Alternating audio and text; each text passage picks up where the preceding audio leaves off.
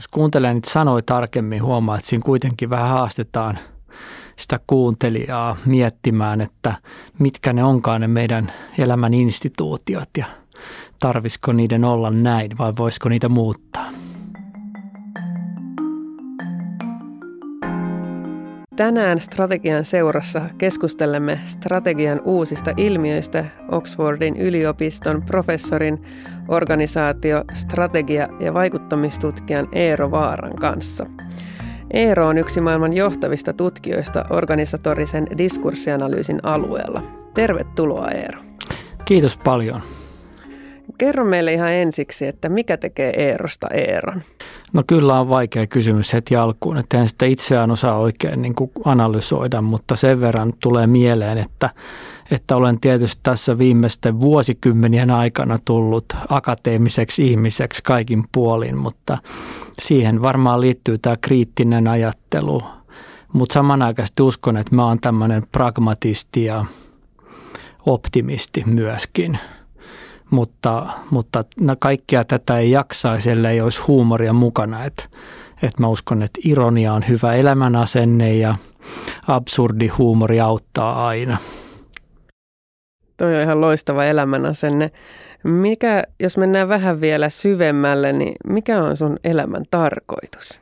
No nyt on kyllä vaikea sitäkin tiivistää, mutta, mutta kyllä mä nyt sillä tavalla tässä just ennen kuin aloiteltiin ajattelin, että – että se, että on tämmöistä akateemista ja asiantuntijatyötä tehnyt, niin kyllä se mahdollistaa niin kuin itselle semmoisen jatkuvan oppimisen. Että se on oikeastaan aika hieno juttu. Voi samoja ja uusia ilmiöitä katsella eri tavoin. Että, että se on niin kuin tämmöinen henkilökohtainen ehkä matka, jolla tässä ollaan. Ehkä siellä on sitten semmoista aina välillä, välillä pikkasen yritystä parantaa maailmaa. Onko tämä myös sellainen asia, mikä johdatti sitten professorin uralle strategisen johtamisen pariin vai mikä kutsuu tekemään sitten tätä työtä, mitä juuri teet? Kyllä mä luulen, että se on niin, että kiinnostus asioista ja halu niin kuin miettiä asioita suhteellisen syvällisesti, niin kai se on usein niin kuin tämmöisen akateemisen ihmisen niin kuin motivaatio ja se sitten vahvistuu. Toki sitten taas kun on tällä alueella, niin sitten pääsee myös niin kuin ihan uusimpien asioiden kanssa tekemisiin ja kohtaa sitten yrityksiä ja erilaisia organisaatioita ja niiden haasteita ja ehkä sitten isompiakin haasteita maailmassa, mitä sitten voi pohtia ja joskus yrittää vaikuttaa niihin. Meillä on ollut tässä aika pitkä ja tämmöinen jatkuva muutos ilmiönä pinnalla ja tämä johtaa myös väistämättä siihen, että strateginen johtaminen muuttuu. Ja tässä viestinnän ja kommunikaation rooli on kuitenkin korostunut ja voisin väittää, että strateginen johtaminen on myös jatkuvaa dialogia. Ja tästä aiheesta olemme tänään keskustelemassa enemmän narratiivisen ja diskursiivisen näkökulman kautta strategiaan. Miten luonnehtisit narratiivista näkökulmaa strategiaan? No mä ajattelen asioita niin, että, että strategia niin kuin useimmille on sitä, että, että hahmotetaan joten, jotenkin tulevaisuutta ja siihen, mihin halutaan mennä. Ja sitten sitä mietitään, että miten sinne pääsee. Tämä olisi niin kuin strategian ydin mun mielestä määritelmänä. No mitä narratiivit on? Narratiivit on sitten erilaisia rakennelmia, joissa me myöskin painiskellaan sen suhteen, että mitä on nyt ja mitä on tulevaisuudessa. Eli sitten ihmiset niin kuin minä, jotka alkaa pohtia tätä, että no mistä on strategioissa kysymys, niin ei voi oikein välttyä siltä ajatukselta, että kyllä ne on jonkinlaisia kertomuksia. No eihän ne strategiat ole aina sellaisia, että me niin kerrottaisiin pitkiä tarinoita niistä, mutta että mä uskon, että tämmöinen ajallinen rakenne on. Siis strategiat ovat minun mielestä aika lailla kielellisiä rakenteita ja niissä on tämä ajallinen dimensio, että sen takia ne on narratiiveja. Narratiivisana saattaa kuulostaa jollekin niin kuin ehkä turhan tämmöiseltä kömpelöltä tai tota, ehkä teoreettiseltakin, mutta itse ajattelen näin, että kyllä strategian tekemisessä nimenomaan on kysymys siitä, että, että me rakennetaan niitä tulevaisuuden kuvia, eikä vaan niitä kuvia, vaan sitä niin kuin kertomusta, että miten sinne päästään. No minkälainen tai minkälaista tämä tarinan tai kertomuksen kerronta on sitten strategisesta näkökulmasta? No mä asettaisin tähän niin kuin kaksi eri näkökulmaa. Että aika moni niin kuin ajattelee varmaan niin, että olennaista on niin kuin levittää sitä ilosanomaa, että meillä on tämä strategia ja meidän firma on päättänyt keskitytään tähän näin. Nyt kerrotaan kaikille ja tämä on tärkeää. Mutta mulle tämä toinen näkökulma on tärkeämpi, tai oikeastaan se on se ensimmäinen näkökulma, eli se, että kiinnostavaa on se, että miten niitä strategianarratiiveja tehdään. Ja parhaimmillaan kysymys on siitä, että tämä on ihan sen strategiatyön ytimessä, että pyritään, pyritään yhdessä niin kuin miettimään, että mikä se tulevaisuus on ja miten sinne päästään. Ja sitten sitä eri tavoin pystytään niin kuin tiivistämään ja kuvaamaan ja pohtimaan ja debatoimaan ja sitten jakamaan. No väistämättä tämmöisessä dialogissa, jota käydään sitten, jotta saadaan tämä tarina aikaiseksi, niin tulee erilaisia näkemyksiä ja moniäänisyyttä. Niin miten tällaista dialogin moniäänisyyttä käytetään strategisessa johtamisessa?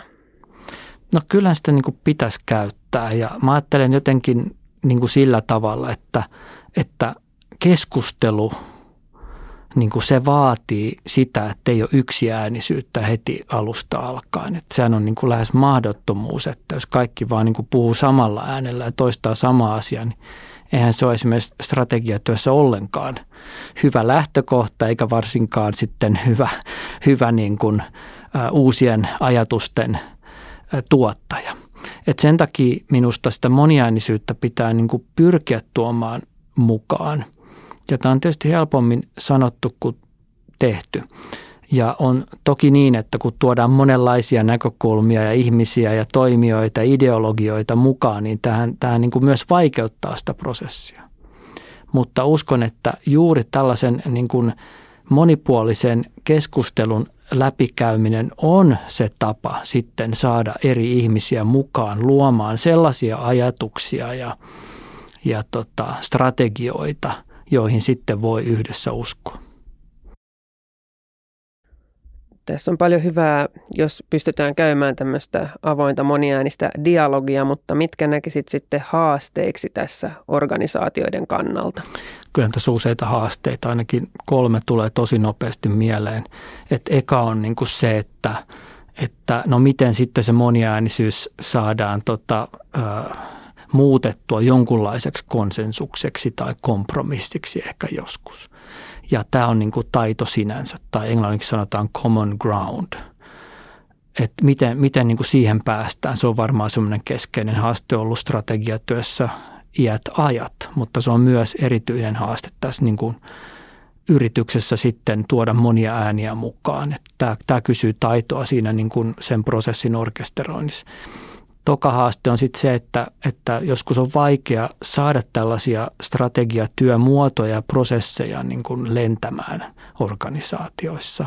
Ja tämä voi johtua siitä, että kaikki ihmiset eivät innostu tästä ajatuksesta tai on ollut huonoja kokemuksia aikaisemmin tai ajatellaan, että ei ole aikaa. Tai jotkut saattaa ajatella, että näiden toisten ryhmien mukaan tuominen, tuominen ei kannata. Tämä on semmoinen niin kuin käytännön haaste niille henkilöille, jotka sitten tällaisia prosesseja haluaa viedä eteenpäin tai johtaa. Ja kolmas haaste sitten on se, että kyllähän näitäkin mahdollisuuksia sitten voidaan väärinkäyttää – tässä nyt ehkä pitää olla varovainen sanoissa, että mikä nyt on väärin, mutta, mutta siis on tietenkin niin, jos luodaan mahdollisuuksia ihmisten osallistua ja tuoda niitä omia ajatuksia esille, niin joskus käy niin, että ikään kuin tuodaan tähän asiaan kuulumattomia juttuja mukaan. Että siellä on muut agendat, mitkä johtaa siihen, että ihmiset niin kuin toistaa niin kuin asioita, jotka eivät sitten vie eteenpäin sitä strategista pohdintaa. No mikä olisi suurin merkitys, jos tämä saadaan onnistumaan, tämmöinen narratiivisen näkökulman huomioon ottaminen, niin mikä olisi suurin merkitys sen onnistuessa organisaatiolle? No jos niin kuin tämmöisessä dialogissa onnistutaan ja sanotaan sitten, että siitä tulee niin kuin narratiivi, lopputuloksena tai ylipäätänsä päästään niin kuin sellaiseen yhteiseen niin kuin käsitykseen, mikä se tulevaisuuden strategia on, niin kyllä siitä on monenlaisia hyötyjä. Ja on ihan tosissani tässä, kun sanon, että tämä auttaa niin kuin ää, esimerkiksi siinä, että, että ihmiset ovat paremmin tietoisia näistä strategisista ideoista ja haasteista. Usein sanotaan, että se prosessi saattaa olla tärkeämpi kuin se lopputulos. Mutta kyllä se lopputuloksikin kannalta auttaa sikäli, että jos ihmiset on mukana niin kuin pohtimassa, niin kyllä se niin kuin hirveästi auttaa siihen, että, että komittoidutaan niihin ajatuksiin, vaikka oltaisiin ihan samaa mieltä. Ja tämä taas sitten on ihan keskeinen juttu tämän klassisen strategisen johtamisen ongelman kanssa, eli implementaation kanssa. Että se on niin, kuin niin monesta kertaan vuosikymmeniä kuultu, että on hyvät strategiat, mutta niiden toteuttaminen vaan ei onnistu. Että se on minusta ilmiselvää, että jos on niin kuin ne ihmiset mukana siinä prosessissa, jotka sitten toteuttaa näitä, niin se on niin kuin jo puoliksi voitettu. Jos yhtiöllä sitten on tavoitteena toteuttaa tämmöistä narratiivia dialogin kautta, niin minkälaisia käytännön vinkkejä antaisit, että millä tavalla kannattaisi lähteä liikkeelle? No ehkä eka on niin semmoinen niin reality check, että, että, että minkä tahansa niin kuin strategiatyöprosessin aloittaminen niin vaatii sitä, että sit aika paljon pitää valmistella. Pitää olla jotkut ihmiset, jotka sitä, sitä niin kuin vie eteenpäin. Tämä saattaa kuulostaa hassulta, kun just puhuttiin tästä moniäänisyydestä ja siitä, että kaikki saa osallistua, mutta missä tahansa niin tämmöisen prosessin vieminen niin kuin vaatii sitä, että on niin kuin tiettyjä ihmisiä, jotka on tämän asian funtsinut ja joilla on niin kuin halua ja kykyä sitten viedä se prosessi lävitse. Tämä on tämmöinen hyvin klassinen niin kuin eka, eka juttu, mikä mun mielestä on hyvä pitää mielessä. Sitten toinen on se, että todella vaaditaan sitä niin kuin, ää, mahdollisuuksien luomista, että ihmiset voivat osallistua. Ja monesti se osallistuminen voi tapahtua niin kuin eri tavoin, riippuen siitä, että minkälainen ryhmä on kyseessä. Ihmisillä on erilaiset tietopohjat, erilaiset valmiudet, erilaiset intressit niin kuin osallistua. Että tämä on niin kuin tärkeää ottaa huomioon. Ja sitten varmaan se yleinen innostus on tärkeää saada aikaan. Että ihmiset kokee, että tämä on paitsi niin kuin tarpeen järkevää, että se on myöskin niin kuin jollakin tavalla kivaa. Ja tässä päästään tähän niin kuin huumoriasiaan myöskin, että mieluummin niin kuin näitä, näitä tekisi niin kuin huumoriin ja ilon kautta kuin, kuin sillä tavalla, että olisi niin kuin pakkopulla. Keskustelemassa kanssani on strategisen johtamisen huippuammattilainen Eero Vaara – ja olemme keskustelleet narratiivisesta näkökulmasta sekä dialogista strategian kannalta. Seuraavaksi siirrymme diskursiiviseen näkökulmaan strategisessa johtamisessa ja sen käytäntöihin. Mitä ovat strategisen johtamisen diskurssit? No on kyllä kiva, että saadaan puhua näistä niin teoreettisesti tärkeistä käsitteistä, että diskurssit on ainakin mun mielestä ne on niin puhetapoja – mutta usein kun puhutaan, puhutaan puhetavoista, niin se pitää sisällään paitsi sen kielen, että mitä, kie, mitä, mitä sanoja ja termejä ja, ja tota, käsitteitä käytämme, että se on niin kuin tärkeää. Se on tärkeämpää, kun usein pysähdymme miettimään, koska sieltä myös tulee niin kuin taustalta niitä erilaisia ideoita ja ajatuksia ja oletuksia ja ideologioita – et sen takia on niin kuin hyvä ymmärtää, että kun puhumme tämmöisestä asiasta, joka on niin abstrakti kuin strategia, että siellä on aika erilaisia puhetapoja tai diskursseja, joita me sitten käytämme hyväksi. Ja näähän niin kuin sitten vaihtelee niin kuin ihmisryhmittäin ja organisaatio, organisaatioiden ää, välillä ja, ja tota, myös ajan myötä. Eli esimerkiksi jotkut diskurssit on niin kuin muodissa yhtenä aikana ja ei toisena ja mehän voidaan sikäli niin kuin diskurssin diskurssia katsomalla nähdä myös tämän niin kuin strategisen johtamisen niin kuin oppia ja muotien kehitystä. Mutta sanoisin, että käytännössä tärkeää on se ymmärtää, että kussakin organisaatiossa usein niin kuin tiettyjä omia tapoja, jotka on niin kuin syntynyt ja muokkautunut ja kehittynyt niin kuin tapoja puhua strategiasta, jotka joskus ei edes niin käytä sitä sanaa termiä strategia. Minkälaista on mielestäsi suomalaisten yhtiöiden strategiadiskurssi? Onko jotain yhteisnimittäjää, mitä voisit suomalaisista yhtiöistä sanoa? No kyllä mä niin kuin ekaksi lähtisin kehumaan niin kuin suomalaisia firmoja ja tota, organisaatioita. Että kun vertaan näihin, näihin moniin muihin esimerkkeihin, mihin on törmännyt ajan kuluessa niin, niin tota, muissa maissa ja konteksteissa, niin mun mielestä ollaan niin kuin tosi hyvin ajan tasalla sen suhteen, että, että niin kuin aika lailla on omaksuttu nämä uudemmat ja mielestäni paremmat opit, että pitää osallistaa porukkaa strategian tekoon ja että strategia on tärkeä asia ja että se ikään kuin kuuluu muillekin kuin ylimmälle johdolle. Et uskon, että paljon niin kuin hyvää näissä diskursseissa tai puhetavoissa, mitä, mitä just Suomessa on ja varmaan niin kuin menemättä toivottavasti liian pitkälle stereotyyppeihin, niin uskon myös, että Suomessa semmoinen tietynlainen pragmaattisuus on, on niin kuin tämmöinen – yleinen hyve yhteiskunnassa, joka heijastuu sitten firmojenkin strategiatyöhön. Et sillä tavalla nämä, niin kuin, tämä on mun mielestä niin kuin hyviä ominaispiirteitä. Mutta onhan sitten hirveästi eroja. Et kyllähän tämä niin kuin vaikka startup-maailma, joka on mulle varsin tuttu, niin, niin siellä niin kuin puhutaan eri tavoilla asioista, kun sit sanotaan, niin kuin, sanotaan niin kuin PK-yrityksissä, jotka on ollut olemassa kauan ja – toki tässä on eroja sitten sen suhteen, että ketä ne keskeiset ihmiset on ja mitä sukupolvea he edustaa ja niin poispäin. Tuleeko tämä erityistä mieleen, mitä me voisimme suomalaisina voisimme kehittää strategisessa diskurssissa? Miten meistä tulisi entistä parempia? No kyllä mä luulen, että ne niin samat teemat. Tämä on vähän niin kuin vallankumous. Pitää niin kuin niin kuin varmaan toistaa niitä samoja teemoja koko ajan, että ei ne, niin kuin, ei ne haasteet sieltä niin kuin katoa. Että joka kerta tulee tämä sama osallistumisen ja äh, ihmisten mukaan saamisen niin kuin ongelma. Ja tämä niin kuin, äh, on sillä tavalla jännä asia, että, että että aina tulee uusia strategisia kysymyksiä, haasteita ja organisaatiot muuttuu. Että sikäli kohdataan näitä niin uudelleen uskon, että just nyt on myös niin kuin se toinen haaste keskeinen, joka, joka on se, että miten sitten niin kuin toimii ketterästi. Tämä ketteryyskin on vähän semmoinen muotisana, se on ollut jo olemassa vähän aikaa, mutta mä otan sen itse hyvin tosissani sen suhteen, että me ollaan nyt just, just vieläkin tässä pandemia- tai postpandemia vaiheessa tässä maailmassa, ja tämä on heijastunut niin monella tavalla eri, eri firmoihin – ja, ja on, on kysynyt ketteryyttä ja kyllä näinä aikoina on myös nähnyt, että, että niin kuin toisissa paikoissa on ollut kykyä tämmöiseen niin kuin strategiseen uudelleenajatteluun, ikään kuin valmiutta tai on vaan pystytty niin kuin suuntaamaan yhdessä niin kuin katseet vähän uuteen maaliin. Toisissa paikoissa tämä ei ole onnistunut, että on ehkä nämä strategiaprosessit ollut liian raskaita, että, on, että niitä ei osattu muokata tähän tilanteeseen ja ehkä on sitten reagoitu muulla, muulla lailla. No millä areenoilla tätä diskurssia käydään tai tulisi käydä?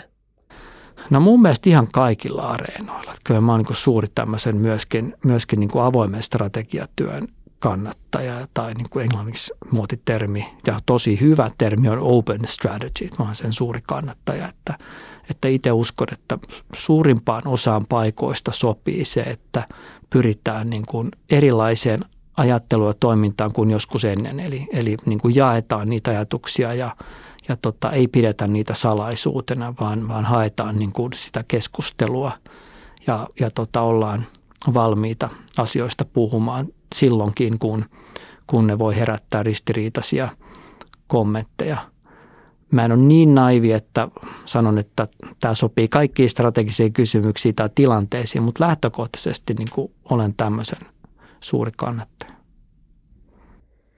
Kertoisitko vielä kokoavasti meille, mitä hyötyä näistä strategisen johtamisen uusista näkökulmista on? Miksi näitä kannattaisi ottaa käyttöön? No kyllä, kyllä mun mielestä niin, niin nämä haasteet on niin kuin isoja, että maailma muuttuu. Me ollaan nähty se niin monella tavalla ja toki eri tavoin eri firmoissa, eri organisaatioissa, mutta mutta jos tässä nyt nostaa esille näitä teemoja, mistä ollaan puhuttu, niin kuin osallistuminen, osallistaminen, osallisuus, tässä ollaan ehkä jo kehittänyt tämä sanastokin, niin tämä on mun mielestä niin kuin lähtökohta tähän niin kuin nykymaailmassa pärjäämiseen yleisesti. Mä oon sitä mieltä. Tämä ketteryys on niin kuin toinen juttu ja nämä on niin kuin hankalia asioita, koska ne on niin kuin usein vähän ristiriidasta nämä tavoitteet. Että että kaikki, kaikkia mukaan saava prosessi usein on aika pitkä ja raskas ja sitten taas niin kuin ketteryys on niin kuin sen vastakohta. että miten nämä sovittaa yhteen, niin se on juuri se kysymys. Ja siksi tarvitaan tämmöisiä uusia tapoja ja oikeastaan niiden sovelluksia sitten jokaisessa paikassa niin, että ne sopisi siihen kuhunkin organisaation ja sen tilanteeseen parhaiten. Tämän päivän aihe on mielestäni hyvin kiteytynyt tähän merkityksellisyyden kokemukseen, osallistamiseen, sitouttamiseen ja innostamiseen ja niissä, niiden asioiden ympärille, mitä tapahtuu organisaatioissa. Ja jos puhutaan vähän laajemmin strategiasta ja strategisesta työskentelystä, mistä onnistunut strategiatyöskentely koostuu? No kai tässä niin palataan niin peruskysymyksiin, että, että tässä pitää onnistua niin kuin niiden strategisten ää, kysymysten niin kuin hahmottamisessa sillä tavalla, että luodaan mahdollisuus eri ryhmille ja ihmisille osallistua. Ja tämä, tämä niin kuin palautuu tähän, että, että tämäkin työ täytyy organisoida ja jonkun täytyy sitä johtaa. Että tämä on niin kuin se ykköspointti, jota tulee ehkä tässä toistettua niin kuin, niin kuin liikaakin. Että se on niin kuin se yksi. Toinen on se, että tietysti siinä sit tarvitaan sitä, sitä niin kuin kykyä tuottaa uusia ideoita ja ajatella toisin. Tämä on mun mielestä hirveän tärkeä strategiatyössä, että se ei saisi olla sellaista, että toistetaan niitä vanhoja juttuja, ollaan tyytyväisiä niihin, vaan koko ajan pitäisi pystyä haastamaan niitä vanhoja tai olemassa olevia ajatuksia ja esittää uusia tyhmiä kysymyksiä ja ideoita. Ja sillä tavalla välillä syntyy niitä niin kuin parempia, parempia ajatuksia ja parempia strategioita. Ja totta kai tähän liittyy juuri tämä niin kuin moniäänisyyteen sopiva ää, kysymys siitä, että niin kuin luodaan sitä keskustelua, joka saattaa olla niin kuin vähän debattiakin välillä, että mitä pitäisi, pitäisikö tehdä näin tai noin. Nämä on semmoisia moottoreita, jotka, jotka tota, yleisemminkin sit organisaatioissa nostaa niitä keskeisiä kysymyksiä pinnalle ja auttaa ihmisiä niin kuin promovoimaan strategista ajattelua ja toimintaa. Miten strateginen päätöksenteko on muuttunut ja minkä koet olevan seuraava vaihe strategiatyöskentelyssä? No mä oon niin tällä tavalla tätä hahmottanut, että, että meillä oli niin kuin 1.0 vaihe – ja tota, varmaan se pääsi vauhtiinsa ja sen kulta-aika oli 60-luvulla ja 70-luvulla ja silloin strateginen johtaminen oli sitä päätöksentekoa ja suunnittelua, joka oli hyvin niin kuin johtokeskeistä. Että se oli niin kuin ylimmän johdon hommaa. Sitten tuli 2.0, jolloin osallisuus tai osallistaminen nousi isoksi kysymykseksi ja asiaksi. Hyvä niin, ehkä 80-luvulta alkaen ja suurimmassa osa, osassa paikkoja, ehkä enemmän vielä 90-luvulla ja 2000-luvulla ja tietyllä tavalla me sitä.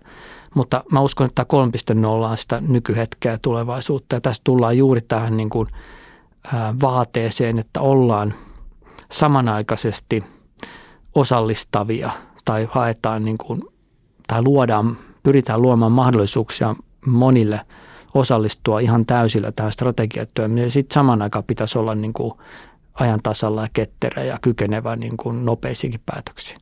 Nämä on ne kaksi asiaa, jotka näyttävät olevan ristiriidassa. Ja tämä on mun mielestä sitä strategiatyö 3.0 ja, ja se on se haaste, joka pitää ratkaista. Että on se sitten se, kutsumme sitä uutta muotoa sitten dialogiksi tai narratiivityöksi tai, tai vaikka uh, open strategy ajatteluksi, niin tota, nämä on niitä tapoja, joilla pyritään hanskaamaan ja voidaan hanskata mun mielestä näitä ristiriitaisia vaateita kun puhutaan keskustelevasta strategiatyöstä ja siihen osallistetaan monia yhtiön tasoja, niin minkälaisen merkityksen koet olevan erimielisyyksillä strategisessa työssä? Tämä on kiva kysymys, koska vähän niin kuin tekee mieli sanoa, että, että sitä erimielisyyttä tarvitaan jonkin verran. Että taas niin kuin englanninkieliset ystävät, ne puhuu usein traction. Traction on tärkeä. Se on niin kuin tarkoittaa sitä, että joku homma lähtee eteenpäin. Kitka.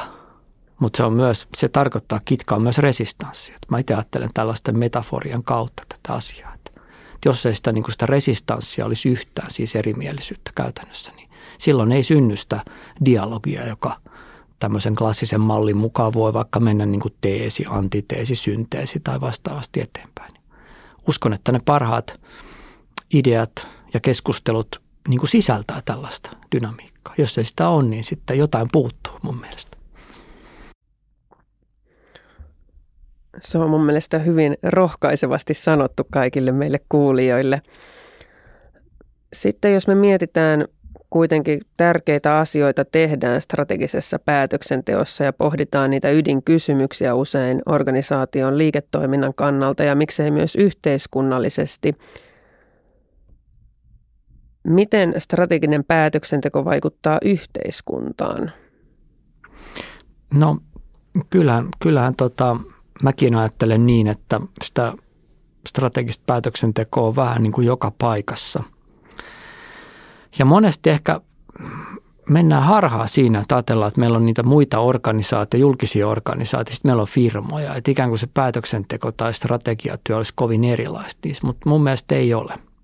Että kyllä, kyllä mä voisin nähdä ihan hyvin vaikka, vaikka niin kuin hallitusten toiminnan sellaisena, että siellä usein on niin kuin hallitusohjelmaa vähän niin kuin strategiapaperi, jota seurataan ja sitten siitä poiketaan. Ja sitten tulee kaikki muita kysymyksiä, mitä joudutaan niin kuin hanskaamaan.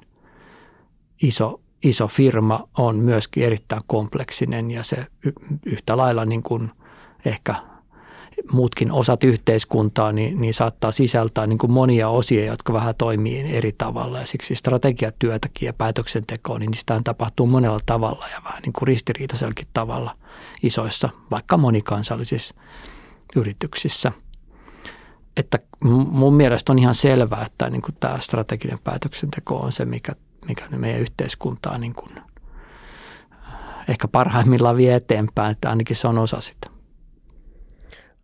Usein strategiatyössä luvut ohjaa strategista päätöksentekoa. Minkälaisen arvon näet sosiaalisella ja kulttuurisella ja tämmöisellä pehmeämmällä strategisella puolella niin sanotusti? No kyllä, kyllä mä tietysti varmaan niin kuin painotaan just näitä, näitä niin kuin jälkimmäisiä. Mutta mun mielestä näin ei ole ristiriidassa toistensa kanssa ollenkaan, että, että tota, jos ajatellaan vaikka narratiiveja tai skenaarioita, niin, niin monestihan niiden luominen tapahtuu kaikista parhaiten, jos niin kuin kerätään tietoa ja haetaan niin kuin ymmärrystä siitä, että mikä se tulevaisuus voi olla. Että uskon, että nämä kaikki asiat liittyy toiseensa – mutta, mutta se on usein lyhytnäköistä, jos niin kuin liikaa sitä strategiatyötä taas lähdetään pelkästään sen vaikka niin kuin kannattavuuden kautta katsomaan tai tuloslukujen kautta, jotka olisivat hyvin lyhyt, lyhytaikaisia. Että, että jos liikaa niin kuin ikään kuin reagoidaan siihen, mitä just nyt tapahtuu vaikka kannattavuuden suhteen, niin, niin silloin ei päästä sille seuraavalle tasolle, että miten se maailma voisi kehittyä ja mitä me voitaisiin tehdä niin kuin vähän pidemmän ajan kuluessa. Millaisia oivalluksia strategisesta ajattelusta olet itse saanut viimeksi? Onko sulla jotain tarinaa meille kerrottavana? No ehkä voisi tässä vähän niin kuin mainostaa tämmöisiä esimerkkejä, mitkä on tullut itselle tutuksi niin kuin omasta toiminnasta. Ja en ota nyt ehkä niitä ihan omia esimerkkejä, missä on ollut mukana, mutta missä on ollut vähän mukana, niin se on ehkä sopii tähän. Niin, niin yksi yksi niin kuin ihan mahtava kokemus on ollut seurata Wikimedian – strategiatyötä. Että Wikimedia on se organisaatio, joka on Wikipedian takana ja mä oon niin kuin suuri Wikipedian käyttäjä ja ihailija. Se on mielestäni niin ihan fantastinen juttu tässä, tässä meidän maailmassa niin kuin todellakin, että meillä on tämmöinen niin kuin tietosanakirja kaikkien ulottuvilla. Mutta tälläkin organisaatiolla on, niin kuin, on niin kuin omia, omia tota haasteita ja sitä strategiatyötä mä oon seurannut sitten ja päässyt siihen – jollakin tavalla mukaan. Ja tämä on perustunut hirveän paljon tähän niin kuin open strategia-ajatteluun, että, että on niin kuin mahdollisuus annettu niin monella tavalla tälle isolle kollektiiviselle porukalle, joka sen takana niin osallistuu. Tämä on ollut yksi semmoinen niin kuin innostava esimerkki tässä viime aikoina. Jos mietitään Eeroa 2.0, niin mitä haluaisit olla seuraavaksi? No, tässä varmaan niin kuin näitä eri, eri niin kuin lyhyen ja pitkän ja tosi pitkän ajan niin kuin tavoitteita. Että, että kyllä mä niin kuin jollakin tavalla niin kuin itse haluan, että jos puhutaan tästä, tästä aihepiiristä, niin, niin tota, ihan, ihan niin kuin halu on just näitäkin asioita niin kuin viedä eteenpäin, siis kirjoittaa näistä ja, ja, tota, ja tota, tehdä ymmärrettäväksi vaikka mitä tämä Open Strategy on, on ja tota, strategiatyö 3.0 on. Mutta itse henkilökohtaisesti, niin kyllä mä tässä on niin kuin, vähän niin kuin tämmöisessä reaktiivisessa muodissa ollut enemmän viime aikoina, että miten tässä niin kuin pärjää, että pärjää tässä koronamaailmassa, että, että on, on samaan aikaan vähän niin kuin Oxfordissa ja Helsingissä, niin miten tässä, tässä menee. Mutta, mutta kyllä mä koen, että tämä, niin kuin tämä akateeminen maailma niin kuin antaa ihan mahtavia mahdollisuuksia siihen, voi tarttua aina uusiin kysymyksiin ja haasteisiin ja, ja niin kuin ikään kuin jatkaa sitä, mutta kuitenkin uusien ajatusten kautta en mä tiedä saako tästä pitää selvää. Eikä se kuulostaa siltä, että niinku samaa, samaa vanhaa tässä niinku jatketaan, mutta kyllä mulla omasta mielestä on hyviä suunnitelmia. Hyviä filosofisia ajatuksia omasta elämästä. Jatketaan samalla aihealueella vielä. Olet kuitenkin menestynyt ja tunnustettu akateeminen asiantuntija. Mikä on ollut sun oman menestyksen prosessi?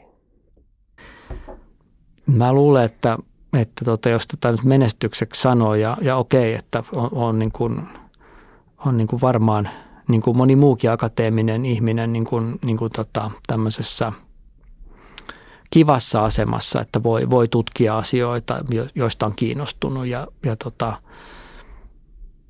että siihen on päässyt niin varmaan niin se on aika, aika pitkä prosessi, jossa on vaadittu semmoista tietynlaista sitkeyttä ja pitkäjänteisyyttä. Siis akateeminen ura sinänsä, se on, se on aika hidasta hommaa, että siinä sitten täytyy kehittää niitä samoja ajatuksia ja, ja tota, että siellä on niin kuin vähän niin kuin verta, hikeä ja kyyneliä. Niitähän niitä niin kuin tarvitaan, paitsi että nyt meni taas pieleen siinä mielessä, että tämä on Winston Churchilliltä, mutta mä en ole mikään Winston Churchill-fani, että, että kehottaisin ihmisiä tutustumaan hänenkin elämänsä erilaisiin puoliin ennen kuin fanittaa suoraan. Toki me kaikilla on niin kuin näitä hyviä ja huonoja puolia. Kerroit olevasi jatkuva oppimisen tiellä ja siihen sun ammatti myös mahdollistaa.